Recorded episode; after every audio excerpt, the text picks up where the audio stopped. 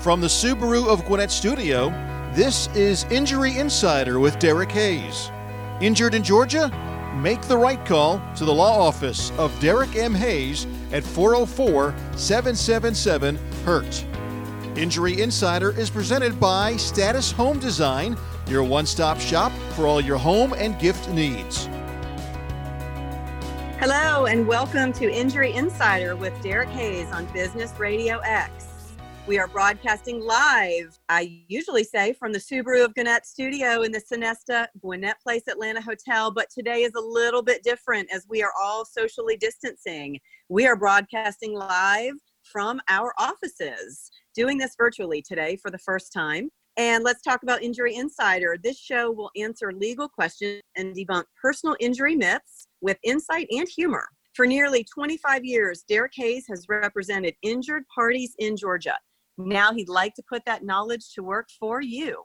I'm your host, Lita Brooks, and it's my pleasure to introduce the star of our show, Derek Hayes. Well, good afternoon. It is unusual to not be sitting across the table from each other. It is. It is. This is something completely new. This is the first one that we're taping virtually. But before we begin, a quick reminder that Injury Insider is brought to you by Status Home Design, your one stop shop for all your home and gift needs, and by the law office of Derek M. Hayes. Injured in Georgia, make the right call to the law office of Derek M. Hayes at 404 777 HURT.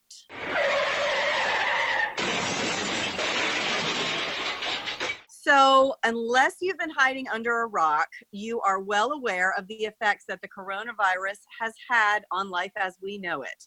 Virtually everything in our daily routine is completely different from what it was only a few months ago seems like every new day on the news brings another statewide mandate restricting what we are allowed to do and what we are not allowed to do. Even the legal field is facing consequences as a result of this very challenging, uh, unbelievable time, really. So, today, Derek, we would like to address a couple of the many questions that our listeners have been sending to you. So, before we get to the listeners' questions, let's first talk about your office and how you are managing things in light of social distancing and this stay at home order. I appreciate that very much. And actually, I do want to talk about my office. But really, before that, I, think it's interesting for the listeners to know that you yourself were diagnosed with coronavirus and have been dealing with it now for, I guess it's a total of 15 days since the initial test was done. And understand that, that because you and I have been together throughout this, apparently I probably would have tested positive as well, but I'm one of those of the 80% of the population that have it but never show any symptoms. So I'd like to address real quick the fact that you did get it and have suffered from it you're one of the lucky ones. I'm very jealous. I have been suffering for the last 16 days from the coronavirus. I can say that I woke up on what I'll say is day one with body aches, and that was my first clue.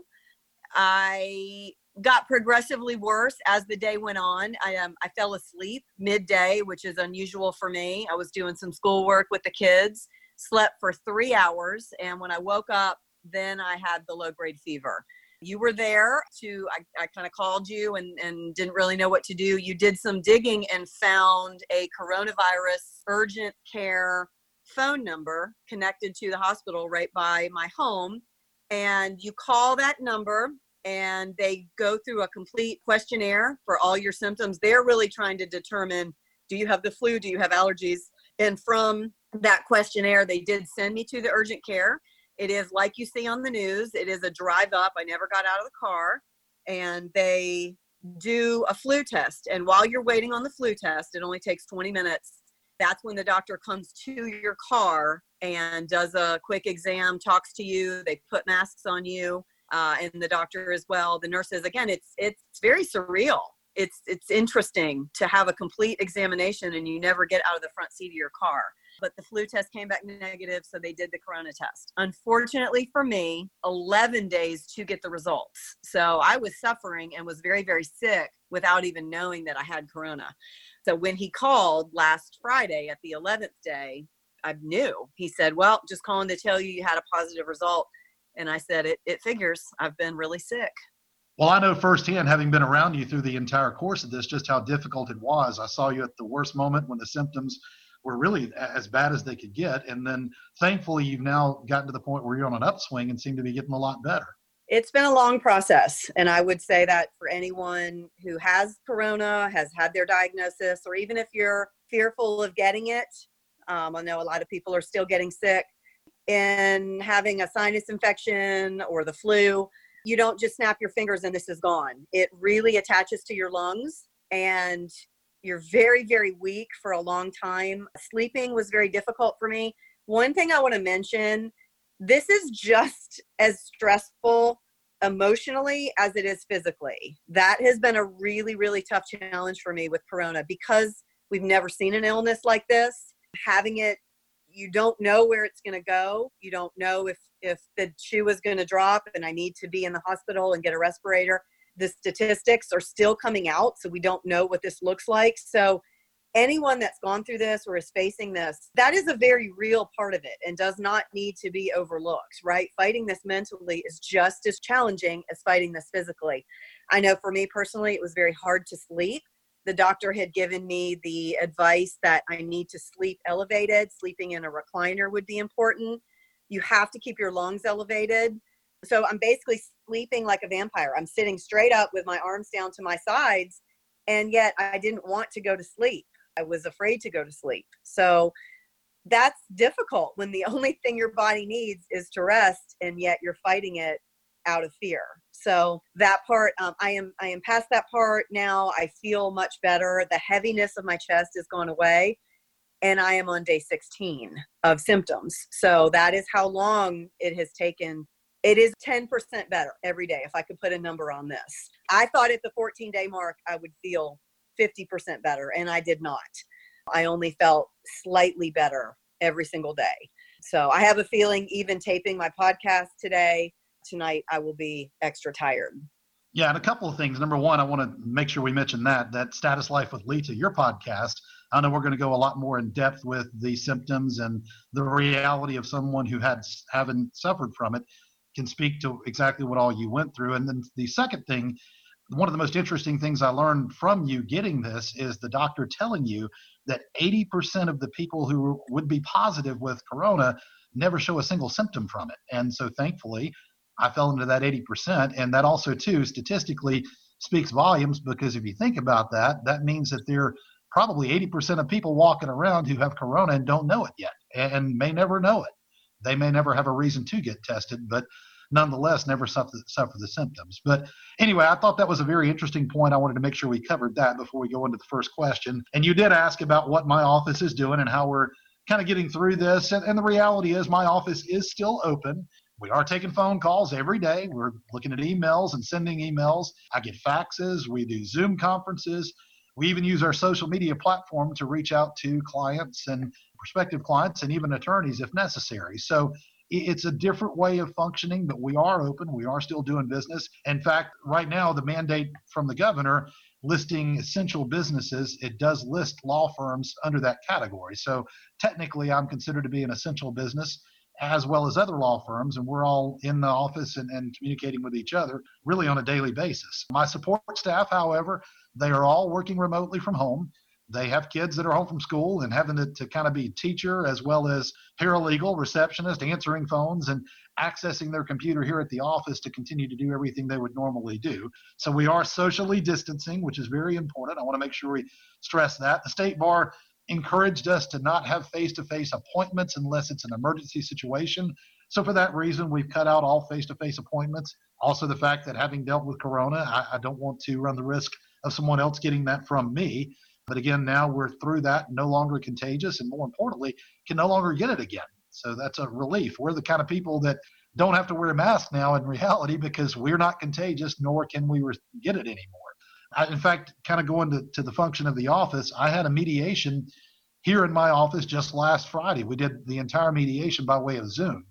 So it's amazing how technology allows us to continue to function as a law firm and accomplish things that we normally would do in a in a big conference room together. So the mediation world is still functioning. We're able to get things done that way. And I even mentioned before, attorneys are still calling attorneys. So we're dealing with the normal routine stuff that we would, but just a little bit different approach to it now. You hit on one point that the doctor had told me when he called. to tell me that my test result was positive, he said, it very rah rah, hey, congratulations, you beat your pandemic, you're through it. And I thought, that's such an odd thing to say. You know, I, I still feel so sick, but it is like the chickenpox virus. Once you get it, you are completely immune to it. I did not know that. That has not been, I, I think, shouted from the masses that now I've not been contagious for over a week and and derek you were exposed and, and showed no symptoms so we assume that you had it and and so that is the positive so if you are suffering from it you are listening to this you're scared you're going to get it you will be completely immune i mean i almost feel like a warrior now i don't need a mask i don't need gloves like i've had it i survived it i can't give it to anyone else anymore and i can't catch it so there is a little silver lining from getting this, right? All right, so we're going to move forward. This is Injury Insider. So, talk about the courts in Georgia. What changes have taken place as a result of coronavirus in the court system? Well, the state Supreme Court, our Chief Justice Harold Melton issued a mandate calling it a statewide judicial emergency declaration initially back on Saturday, March 14th. And that declaration, the first one, was supposed to last until Monday, April 13th. But even Monday of this week, April 6th, they revisited it, and there's now a new judicial emergency declaration, which extends that through Wednesday, May 13th. Now, basically, what that means under the judicial declaration, the order automatically suspends all filing deadlines. So, things like statutes of limitations and things that require a 30 day response time, 60 day, whatever response time, that time is suspended until the judicial emergency is over, now on May 13th.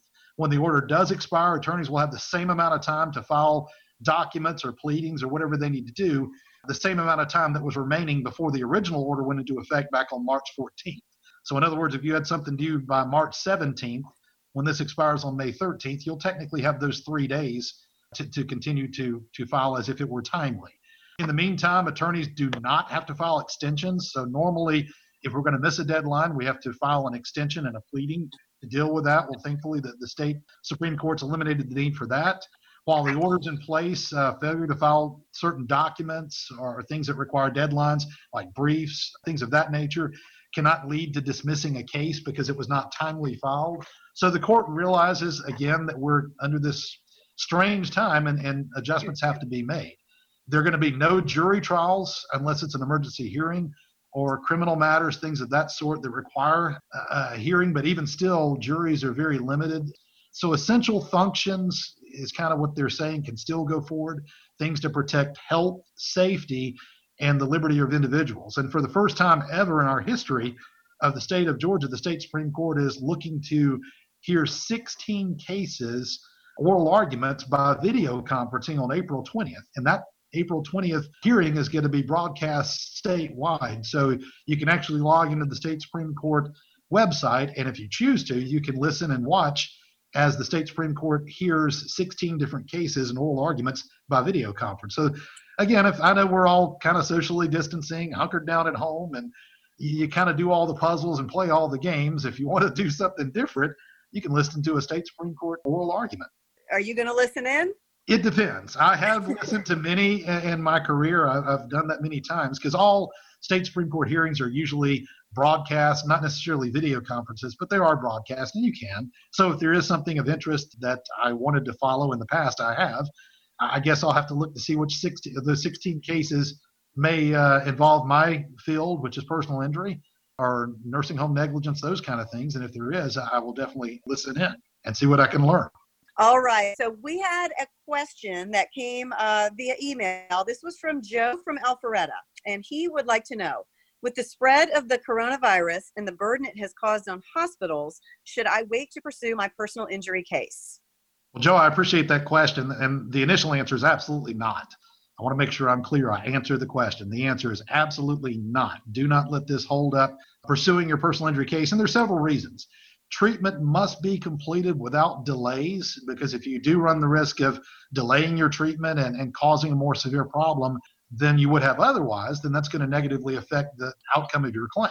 I hear from doctors' offices daily. I get emails and and correspondences, even faxes from doctors' offices telling me that they're still open and they are still seeing patients. Now they've adjusted the way they treat patients, uh, with therapies and things of that nature, but nonetheless, they are still treating patients involved in, in personal injury claims. So, by all means, the treatment needs to continue as it normally would. Documenting your injuries, all of your injuries, is extremely important. So, if there's a need to see a specialist, well, there are ways you can actually do that, whether it be an orthopedic surgeon, a neurologist, a concussion center, those kind of things that they still are seeing patients and can treat you. Uh, assembling evidence is also always time sensitive.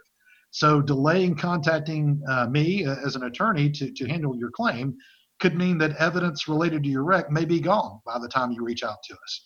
Whether it's photographs of the car involved in the wreck, photographs of the scene, getting the police report, those kind of things. So again, do not delay. One thing I will say, I had a client just yesterday I spoke to on the phone who has a, a surgery scheduled as a result of an injury from his car wreck, but the surgery's been deemed as non-essential at this point so he's learned from his doctor that non essential surgeries are being held off for now. I think that has to do with the need for respirators and things of that sort, and even hospital rooms. Uh, so there are certain surgeries they are delaying purposely until we get through this pandemic. You can still pursue your claim as you normally would. Again, we're just doing things a little bit differently. Uh, but waiting will play directly into the hands of an insurance company. Those are the kinds of things that they'll play upon later on and devaluing your claim if you don't do things right. And one final kind of legal issue involved here is what we call mitigation of damages. You have an affirmative duty to mitigate your damages. Now, what that means is you have an affirmative responsibility to do everything necessary to prevent your damages from being worse than they would otherwise. And I use an analogy here all the time. And that is if I have a, a sunroom at my house, and in the sunroom it's a glass ceiling, and a tree limb cracks that glass, and below it, I've got a grand piano, beautiful grand piano. I've got a crack in the glass directly above it. And I do nothing to move the piano, cover the piano, and I know there's a rainstorm coming. And so the rain comes a couple of days later, it comes through that hole in the glass ceiling and destroys my grand piano. I can't then present an insurance claim to replace my grand piano because I did absolutely nothing to mitigate the damage. I could very easily have covered the piano, moved the piano, covered the hole in the, in the ceiling or, or something along those lines to prevent the damages from being worse than they would have been otherwise which could potentially have just been replaced in glass. So again, kind of a, a, different analogy from an injury claim, but the point is the same. And that is you have an affirmative responsibility to do everything you can to keep your damages from being worse than they would be otherwise. So if you don't get that treatment and the injury becomes worse, then it can be something the insurance company can potentially completely avoid having to pay. Are you noticing any other unusual effects from coronavirus on personal injury claims, something that people may not consider? Yeah, there are all kinds of things that people may not think about and things that we as attorneys have to consider in our daily practice. For example, you know, when there's an expectation, when we have difficult financial times in our, our country's history, there's an expectation based on that that people are going to cut back on what they can to to save money. And, and one of those things that unfortunately people tend to cut back on is paying their car insurance premiums. So if somebody doesn't pay their car insurance premiums and they hit you and their insurance is, is technically canceled at that point, then the only way you're going to be able to get recovery on your claim is if you've paid your own premiums and you were smart enough to carry uninsured motorists. So something to consider if you don't have it is to add UM coverage and for sure make sure you pay your premiums so if one of those people that didn't pay theirs hits you, you've still got a way of, of getting your claim resolved. Another thing would be extensive court delays. When things open back up, we're going to be delayed. Right now, in most counties, it takes about two years between filing a lawsuit and a personal injury claim and getting to court. Some counties a little bit less, some counties a little bit more, but now the courts are shut down completely throughout the state. So there could be another two or three months delay when you're when the courts open back up to get back on track. Insurance companies may fight harder and longer than they have before in paying claims. Uh, a large amount of the state issues regarding deaths from corona are going to log jam the probate court. So, with the probate court not being able to work at, at normal capacity, if I have a wrongful death claim from either a car wreck or medical malpractice, those kinds of things, it's going to delay the, the ability to get things through probate court to move forward in your case. You know, another side note there are now less cars on the road. And with less cars on the road, thankfully, there are less wrecks. Now, that's the word to use because nobody wants us to, to have a, an extensive amount of car wrecks. In Georgia, especially in metro Atlanta, we have far too many wrecks every day, but now with less cars, it's not as bad.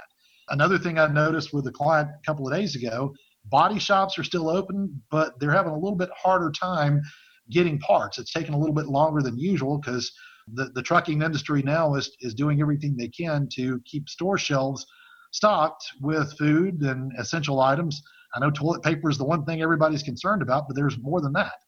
Another thing, too, car rental companies are dealing with the coronavirus. So their stockpile of, of rental cars is kind of depleted. They pull some out of the inventory, and it may take a little bit longer to get a car rental.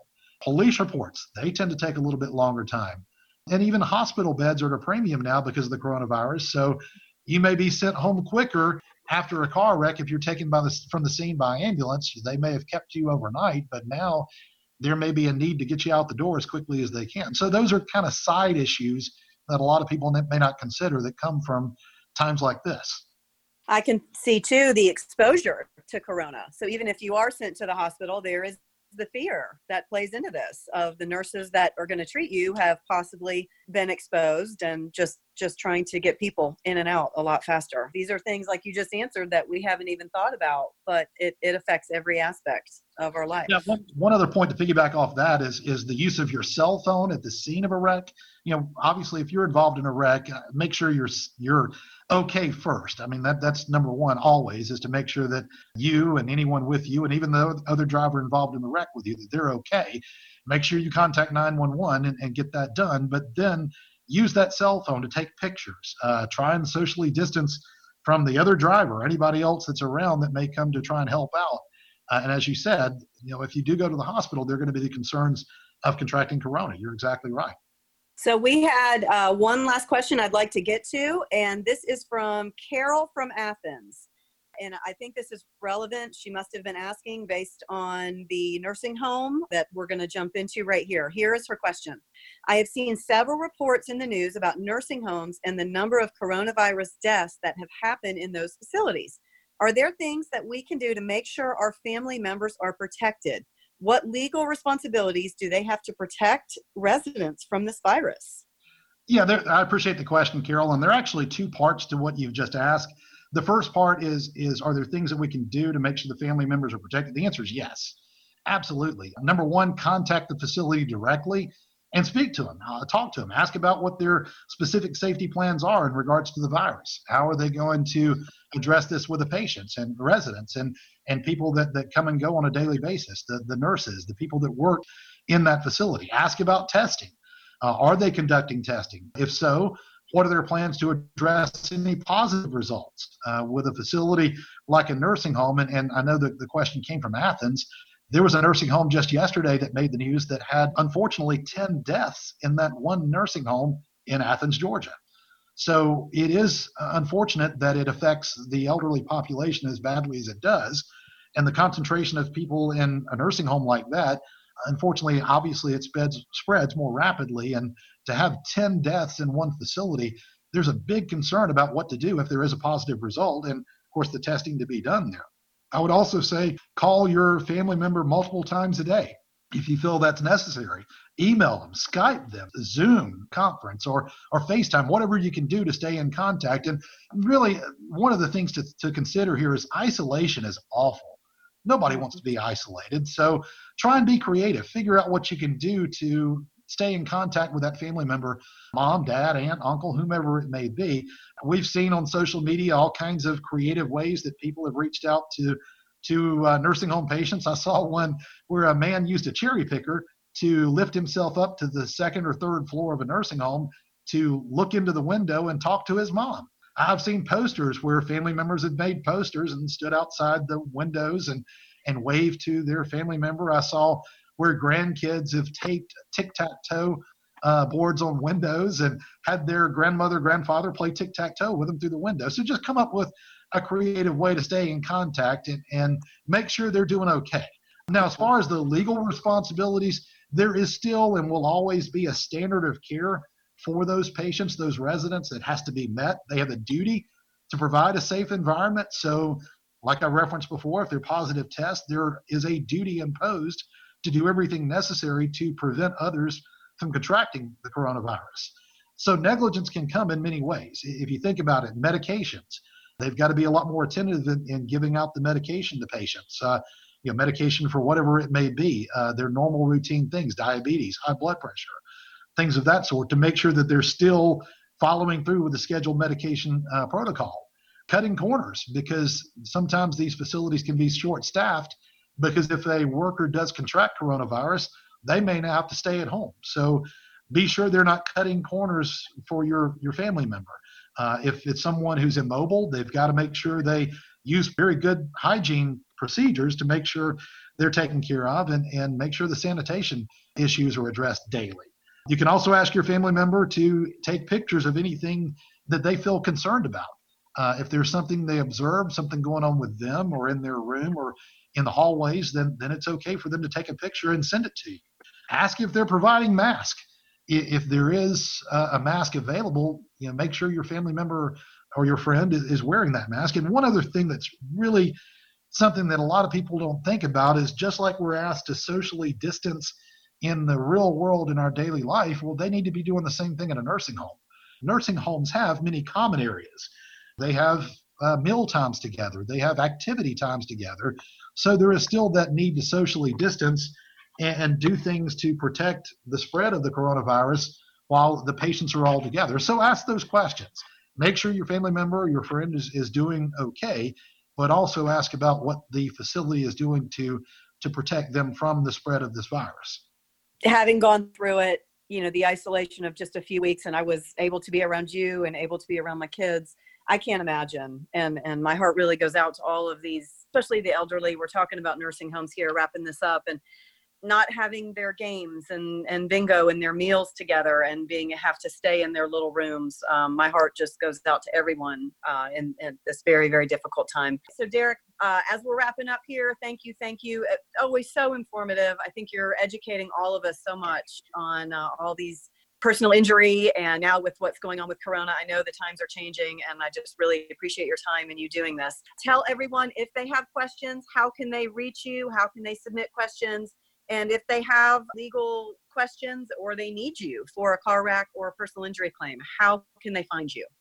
Absolutely. And I appreciate you as well. It's tough to do this remotely, but we've been able to get through it and it's awkward not sitting across the table from each other, but it's it's been it's been great. I want to say too that, that the issues and topics we've touched on my specialty is personal injury claims, so I do handle car wreck claims, all kinds of other personal injury claims, but also medical malpractice and nursing home negligence. So if any of those issues arise and you want to talk further with me, please feel free to reach out to me, and I'll be ha- happy to discuss those those issues with you directly. And if I can help you out, then, then we'll discuss that even further. So, yes, to reach out to me, please, uh, you can go directly to my website. That's uh. It's D E R E K. The letter M is in Matthew. Hayes is H A Y S. So DerekMHayes.com. You can email me from my website. You can find out more about me and my firm there at the website. Also, you can check out my social, social media platforms. The Law Office of Derek M. Hayes on Facebook, also on Twitter, as well as Instagram. So you can definitely find us there. And uh, my phone numbers, my office number here is 404 777 HURT or 678 225 0970. I'm happy to talk to you anytime and answer any questions. And as I said, phone conferences now are basically the best and, and really the most important way of, of conducting our business at this stage. All right. Thank you so much for joining us on Injury Insider with Derek Hayes, presented by Status Home Design and the Law Office of Derek M. Hayes. Don't forget that you can enjoy any of our episodes anytime by visiting businessradiox.com, selecting the Gwinnett Studio, then clicking on Injury Insider with Derek Hayes.